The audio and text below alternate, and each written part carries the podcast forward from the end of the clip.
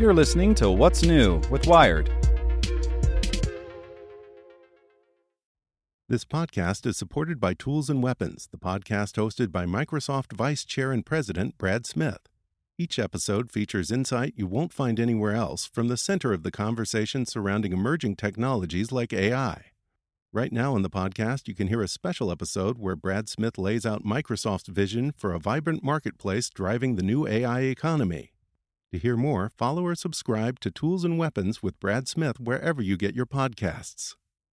Want to learn how you can make smarter decisions with your money? Well, I've got the podcast for you. I'm Sean Pyles, and I host NerdWallet's Smart Money Podcast. Our show features our team of nerds, personal finance experts in credit cards, banking, investing, and more. And they'll help you make the most of your money while cutting through the clutter and misinformation in today's world of personal finance. You'll get clarity on strategies to help you build your wealth, invest wisely, shop for financial products, and plan for major life events. Listen to NerdWallet's Smart Money Podcast wherever you get your podcasts. Hello, my name is Zeke Robison, and this is Tech in 2, the coronavirus update from Wired. As of yesterday, the national COVID 19 death toll is more than 600,000, roughly the population of Milwaukee or Baltimore.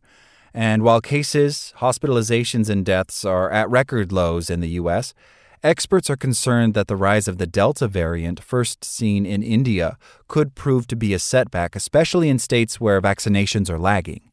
This variant is estimated to be even more contagious than the B117 strain that was first reported in the UK. But the good news is that the vaccines appear to protect against the mutation.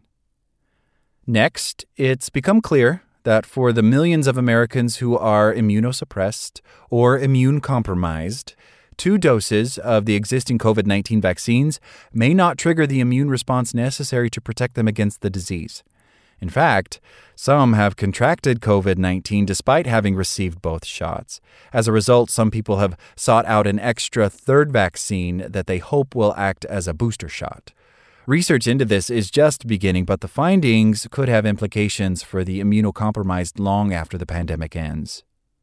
And the European Union officials indicated their support today for adding the U.S. to its safe travel list alongside Albania, North Macedonia, Serbia, Lebanon, Taiwan, Macau, and Hong Kong.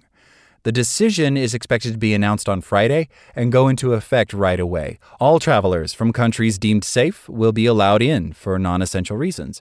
Though the European Commission recommends requiring a negative COVID test to enter, each country in the bloc will be responsible for its own specific COVID rules. Want more news you can use? Sign up for the Tech in 2 newsletter at wired.com/tt.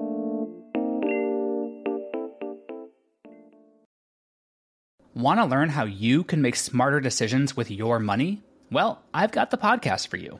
I'm Sean Pyles, and I host NerdWallet's Smart Money Podcast. Our show features our team of nerds, personal finance experts in credit cards, banking, investing, and more. And they'll help you make the most of your money while cutting through the clutter and misinformation in today's world of personal finance. You'll get clarity on strategies to help you build your wealth, invest wisely, shop for financial products, and plan for major life events. Listen to NerdWallet's Smart Money Podcast wherever you get your podcasts.